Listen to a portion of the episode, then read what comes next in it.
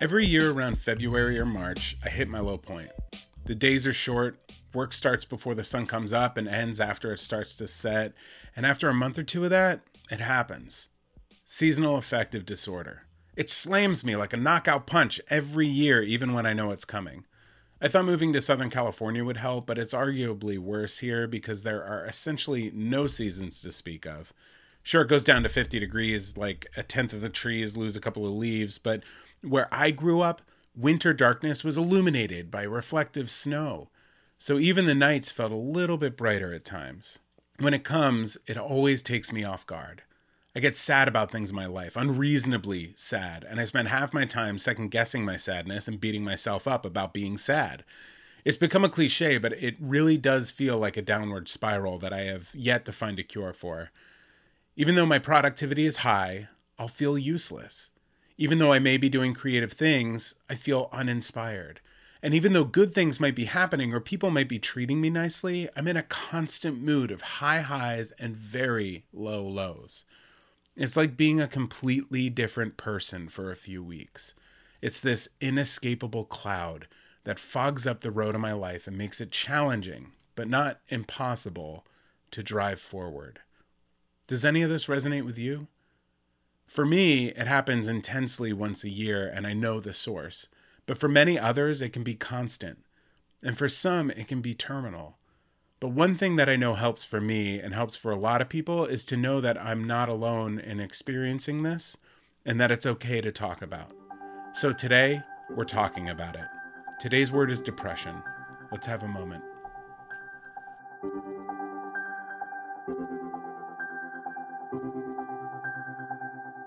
Recently, I wake up and I'm immediately on TikTok. It's a little bit of an addiction, but it makes me really happy. The way Instagram used to, and before that, Facebook, and before that, YouTube. Okay, so YouTube still makes me happy, but the thing about TikTok is right now it feels like a really positive place. People are dancing and cooking and sharing personal stories. They're philosophizing, making art, and some people are just making daily videos of their everyday life set to great music. It feels like the whole world is alive when I'm on there. But I have to remind myself that it is still social media. And so by default, I'm looking at people's projected selves. Yes, that person can dance very well. But what I can't tell from the video is if, like me, they're second guessing themselves. Social media is a mask. Everyone uses it that way. It's the same reason why when we bump into someone we haven't seen in a while, we only tell them the really good stuff or the really bad stuff. We're looking for something, some form of gratification. We want people to think we're doing well, to be a little bit jealous that we found the perfect donut or secret dive bar, or are having a blast in quarantine repainting all of our furniture. Or we're looking for pity, for someone to tell us that it's going to be okay to force someone to reach out and make contact. The point is, it's manipulative because it has taken the place of a lot of real social interaction. Well, haven't spoken to them in like 10 years, but I like all of their photos, so we're pretty close. And behind all of these profiles and posts, behind these masks that we all wear, is the vastly complicated human mind of the individual. Look, I'm not here to talk trash about social media platforms. I use them, I love them, and I do get genuine interaction out of them. All I'm saying is that we talked about isolation in our first mental health episode, and I think social media can cause a form of antisocial isolation that leads to a lot of depression. And depression, as we all know, is one of those no no words that you don't bring up at the dinner table. It's scary it's challenging. And because as a society we don't really talk about it very much, we as individuals become more susceptible to the darker side of it the isolation, the trauma of experiencing deteriorating self worth. When I was a kid, it was spoken about rarely. Boys were told to be a man, to bottle up their feelings. Therapy was portrayed on TV as something war veterans and tough cops fought to get out of because they didn't want to appear weak. And then Tony Soprano came along, and we started to realize that if a mob boss can benefit from therapy, uh, maybe I could give it a try too.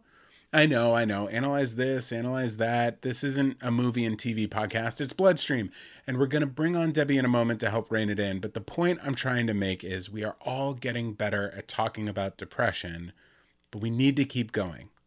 I believe we did a whole mental health documentary last year called Let's Talk, and we're now working with chapters to tour the film and get real conversations going across the country. It's an exciting time for mental health, and it's a topic that has a lot of weight and history in the bleeding disorders community. If you've been listening the past two weeks, you know what comes next. Debbie De La Riva, founder of Mental Health Matters 2, a website of incredible mental wellness resources, is joining us to help deepen our understanding of depression. Debbie, welcome back to the show. Awesome to be here. I want to start out today simple. What is depression? So, in the simplest terms, depression is a mood disorder, and it's characterized by by two things really.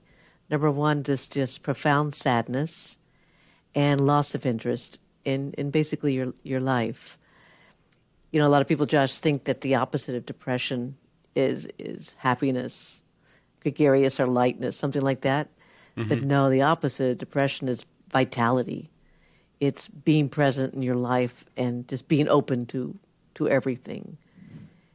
That's why depression is so hard to figure out sometimes because it can be so slight that uh, you don't really know. Not to just harp on the whole COVID thing, but being in our homes for a year, it's kind of hard to tell am I just bored out of my mind or am I feeling depressed? Because there is um, that like little slice of life feels like it's missing.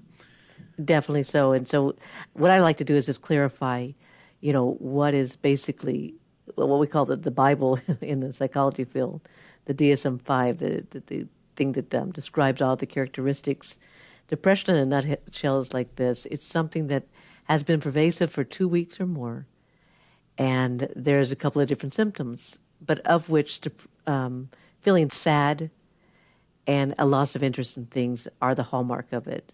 Mm-hmm. But then there's also, if you have five of these symptoms, you might want to think about you might be characterized as, as having a clinical depression as opposed to a hard time depressed mood, like I said, loss of interest, and then it has to do with your sleeping too much or sleeping too little.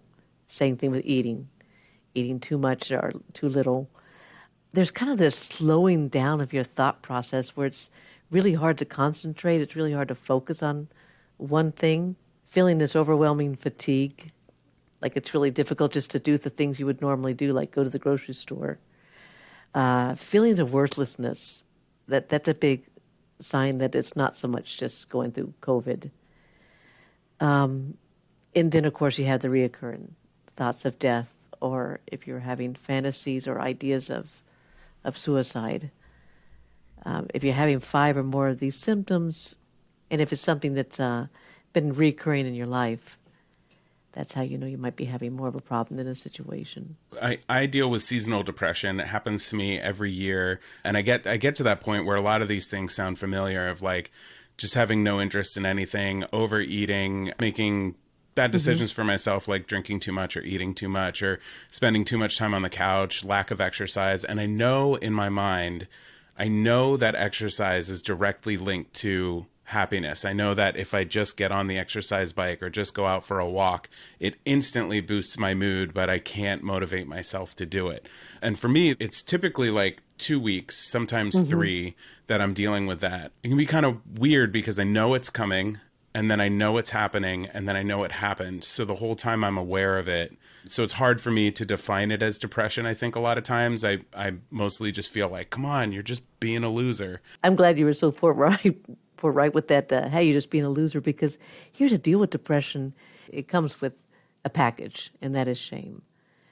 And so what happens is either we ourselves, Josh, or society will do it for us. We go into, well, you should just exercise. You need to pray more. You need to eat better foods. You need to stop thinking about the past. Oh, gosh, Josh, look around. You got a great house. You got a health. We do all this stuff where we're blaming the person for actually having the symptoms of depression. It's a pretty bizarre thing. It's it's like um, us going to a bleeding disorder conference and blaming us for having a bleed. It just mm-hmm. makes no sense whatsoever.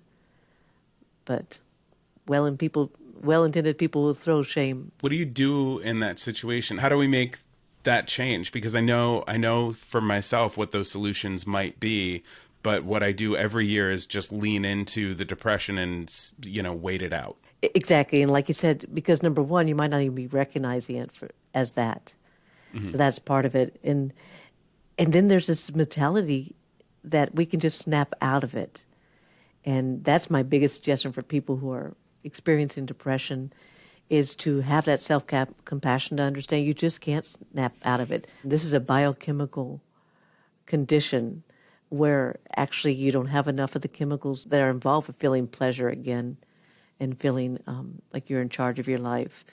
Then look at look at the other side of it. There's got all this neural circuitry that's involved.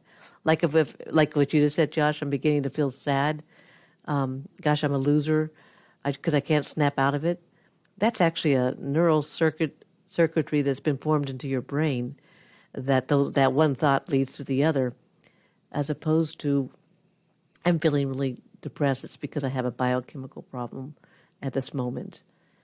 And there are things I can do for myself, and I'm going to try to do them the best I can, given the fact that I'm living with depression. Kind of a whole different way of looking at it. Another piece of that is that people got to realize that, oh my gosh, you just can't change depressive coping skills. You can't do maladaptive skills uh, just overnight. These things have developed, you know, for many, many years. The key to helping people who are dealing with depression is just really allowing them to feel the feelings, to validate that uh, they're there for a reason, and you know, just understand that I might need to get some extra help right now, and that's okay. My my depression is uh, seasonal. I know for some people it can it can be very very different, and specifically for the bleeding disorders community, it can be linked to our past. In our first episode, we talked about the mm-hmm. HIV/AIDS epidemic um, and how that affected the bleeding disorders community a little bit. Um, what are some other ways that depression can present itself within the community? What I've really seen, Josh, is a lot of people who are having depressive feelings, but they want to hide it from the community itself.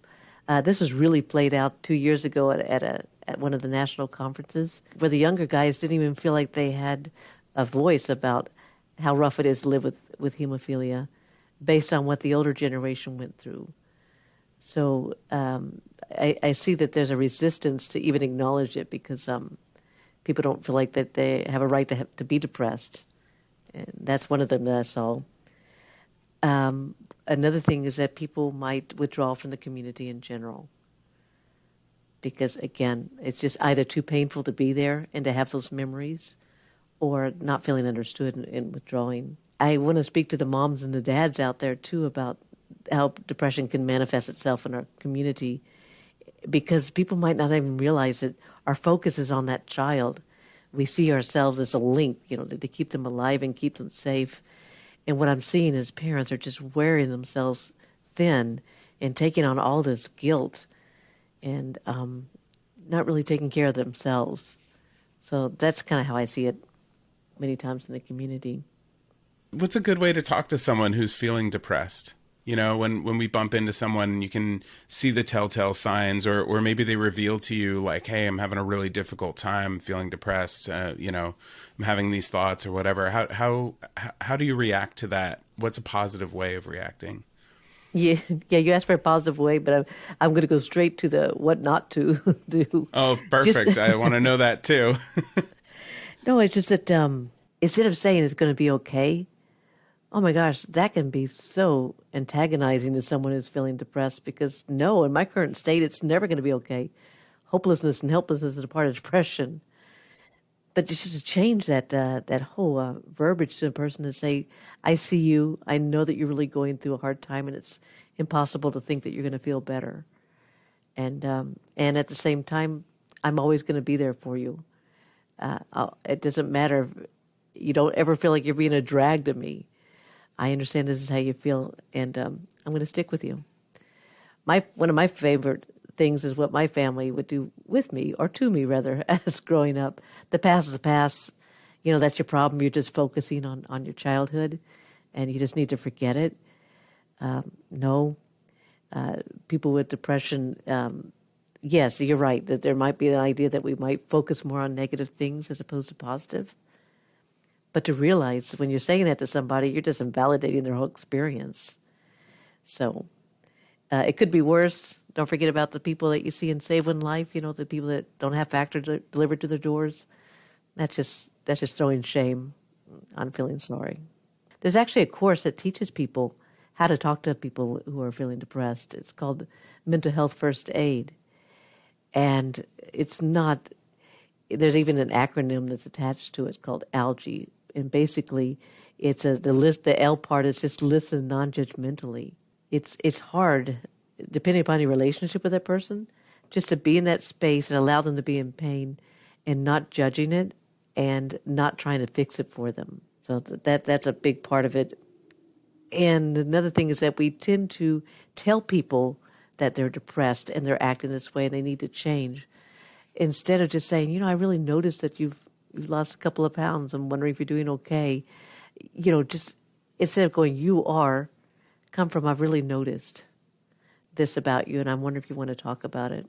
The thing about depression is too is that um, stress is what really stress is what really incites depressive feelings. It's like the trigger of it.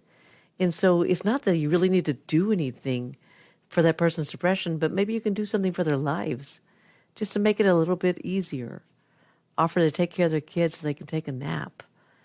Um, you know, offer to do something around the house so they can get the rest that they need. That's what. I Yeah, one one thing I believe that I'm really grateful for is um, we you know we're a, a, collection of artists and and we know that being an artist often comes with a lot of feelings and um, we, we try and keep an eye on any of our uh, employees or or each other on the leadership team um, oh, wow. to just make sure that if if someone is needing space that we have uh, a structure set in place so that we can create that space for that person to to have a day to just recalibrate because being in production is incredibly stressful. We're working with tight deadlines. Sometimes we're working with very little sleep because we're just trying to get the job done in time, and that can be that can be really taxing for people in in our positions um, with the the stories that we're trying to tell. You know, there's a lot of weight yeah. of you know this is important we need to get it out there and you can very easily neglect yourself and that can put you in a depressive state mm-hmm. Wow, it's really nice to know that you guys are very sensitive to it, and even have a plan. And wouldn't the world be a beautiful place?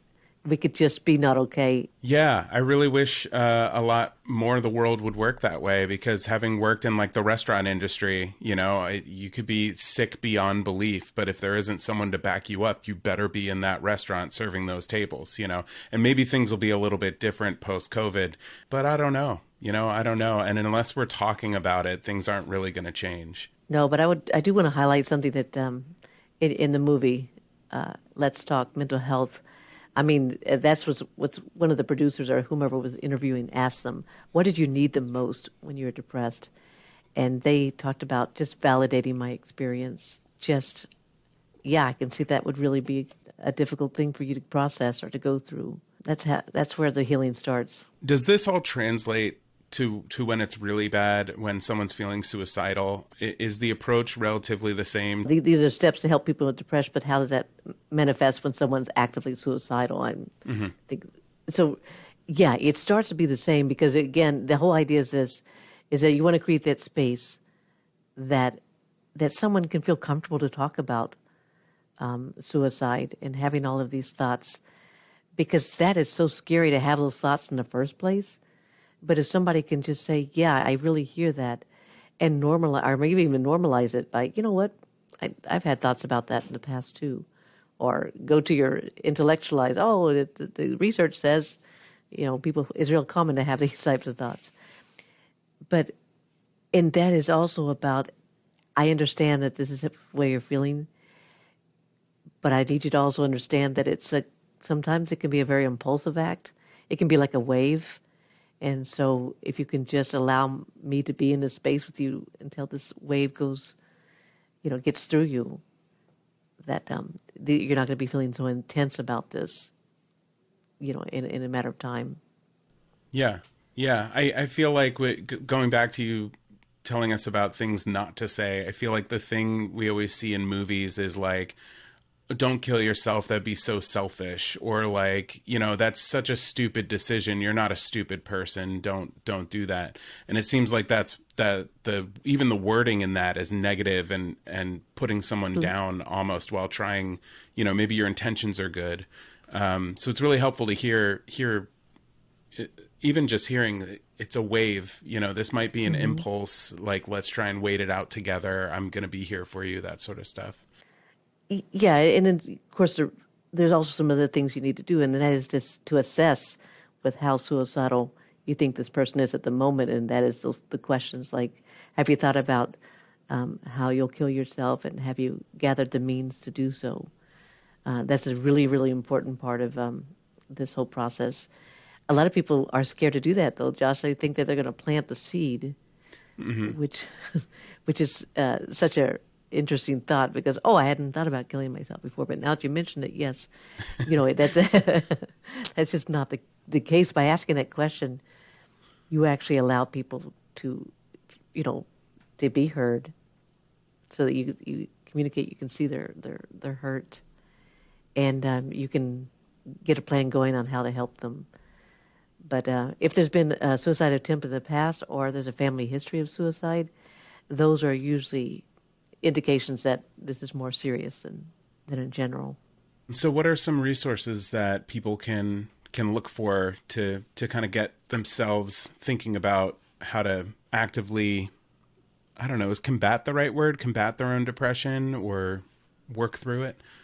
Yeah, manage manage it. Uh, but I'm glad you said combat because that's exactly what happens. Is that we we you know I have a history of depression uh, um, it started a number of years ago. I'm now on medication, and and now I can manage it better. But if I took the attitude that I need to combat it, like when I get depressed and low and dark again, that I need to get rid of it and fix it and fight it, um, no, it's more like just oh, okay, I'm someone that lives with depression. I need to be able to do all the good things I know to do about for myself during this period of time. But so that's one of them is recognizing when you're in it and and um, and getting rid of this helplessness. When I feel depressed, many times there's like there's this thought that there's nothing you can do about it, and so that's where that when you had that schism when you had, when you knew you were having seasonal affective disorder, you knew this stuff. It, it is like the Nike commercial. You just do it mm-hmm. because you you know it's going to get on the other side. Have a plan in place. Have a plan in place before, yeah, because um, when you're in it, you're least likely to do to figure out something to do. It's another thing in our community is that, you know, we go to our HTCs once a year and we will talk about the number of bleeds and frequency and what have you. But we don't, many times people don't realize that um, your treatment team really needs to know what's going on emotionally as well. And so, what do you do with your depression in our community? You, you talk to your HTC about it. I, I know that sounds like common sense, but I also know that, for example, Chris Bombardier he'll talk about how he didn't want to tell his social worker how how crummy he was feeling inside because he, he felt guilty about it. Those people are there, they've invested their lives in them, and you just can't disappoint them. So I thought that was a really interesting discussion about that from his point of view. The other thing with depression, too, is that, um, again, there's this idea that you're feeling there's nothing you can do about it. My brain has just decided to be depressed. And ways to combat that too is there's a lot of things you can do about it. If somebody is driving you crazy, you know, you've got to find ways of taking the keys away. And and what I'm saying by that is that uh, um, re- realizing the toxic people in your life and create boundaries, and so they're not able to get into your sense of self and your core uh, as easily. Yeah, that can be a really hard thing to do, um, especially um, if you're you're someone who like really likes to give and really likes to mm-hmm. care for other people. It can be hard when you're experiencing. It can be hard to admit that you need care and that you need space because uh, you can be so focused on other people. Um, so it's good to hear. You know, that's yeah. a normal thing to to put barriers up for the toxic people in your life. exactly. And I guess, and the most powerful thing you can always do too, and this is what I work on with, with people all around the U.S., is incorporating self compassion within that depressed self And what that really means is okay, sometimes you don't want to get out of bed. I totally understand that. And just say something to yourself like that's the depression talking. And I know I'm also a good person and I'm a competent person. It's again just blending that self compassion inner talk with. And so you're not the one that's doing the shame on top of feeling like, you know, sad and, and ineffective. So I could talk about this for another hour. Um, there's just so much to cover. What are some resources that people can do their own research and take the conversation further on their own? It's a lot like having a physical condition. There's at least evasive things and there's to throw yourself in and, and, and, and, try to work it through. But really, one of the one of the things listeners can do in that is to just to take a survey online with Mental Health America. They have surveys for depression, PTSD, anxiety, you name it. And you know, it'll it'll give you a score about hey, you might want to check into this a little bit further with a with a physician. The other part is to talk openly with your with your HTC. There's all kinds of support groups that are going on right now. The uh, Depression Bipolar Support Alliance. They have free support groups that are now going on by Zoom, and that helps you normalize your feelings too. And don't forget about the New Harbinger publications they have all kinds of books, and, and Josh, they even have a book for guys that says, "Why am I so damn depressed?" and, and she's associated with it. So I appreciate that because it can be it can be hard if you were raised uh, in a way that's uh, you know man up, put your feelings aside and and just deal with it. You know, like that's yeah. outdated thinking. It is. So uh, again, I just wanted to talk about that that one uh, place that you can access all these work workbooks. Before we go, Debbie, would you mind taking us on a little moment of mindfulness to set our expectations for the rest of a good day? Oh, yeah, definitely. Great. So we'll end on a short meditation and send you, dear listener, on your way to a healthy and happy rest of your day. If you want more resources pertaining to mental health, please check out mentalhealthmatters2.com. That's mentalhealthmatters2.com, where you can find just tons of information and resources pertaining to mental wellness. And now for your moment of mindfulness with Debbie. What I'd like you to do, I invite you to, to close your eyes for just a moment and realize that you're breathing. As silly as that sounds. But I don't want you just to breathe, I want you to actually experience your breath. And what you want to do is breathe in and count to four and breathe out and count backwards from four. So it's breathe in one, two, three, four, out four, three, two, one. And do a couple of cycles of this.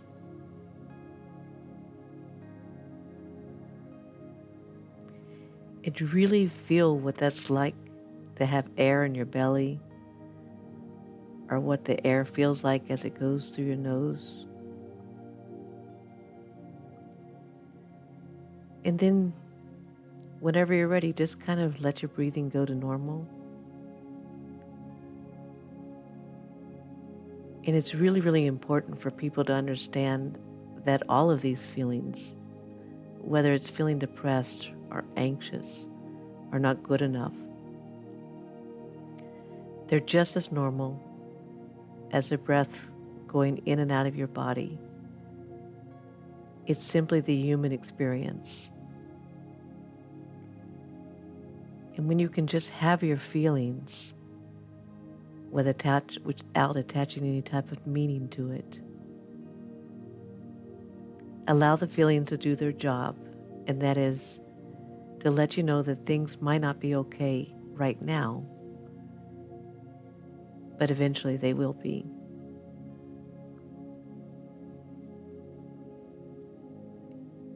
And then, after you've had a few minutes to do this, you might want to focus yourself back into the room But know at any time you can always go back to this safe, quiet spot where you can have your feelings, you can experience in them, know they're normal, and move about your day. Just like the breath continues to go in and out, so will different challenges, and you'll rise above them.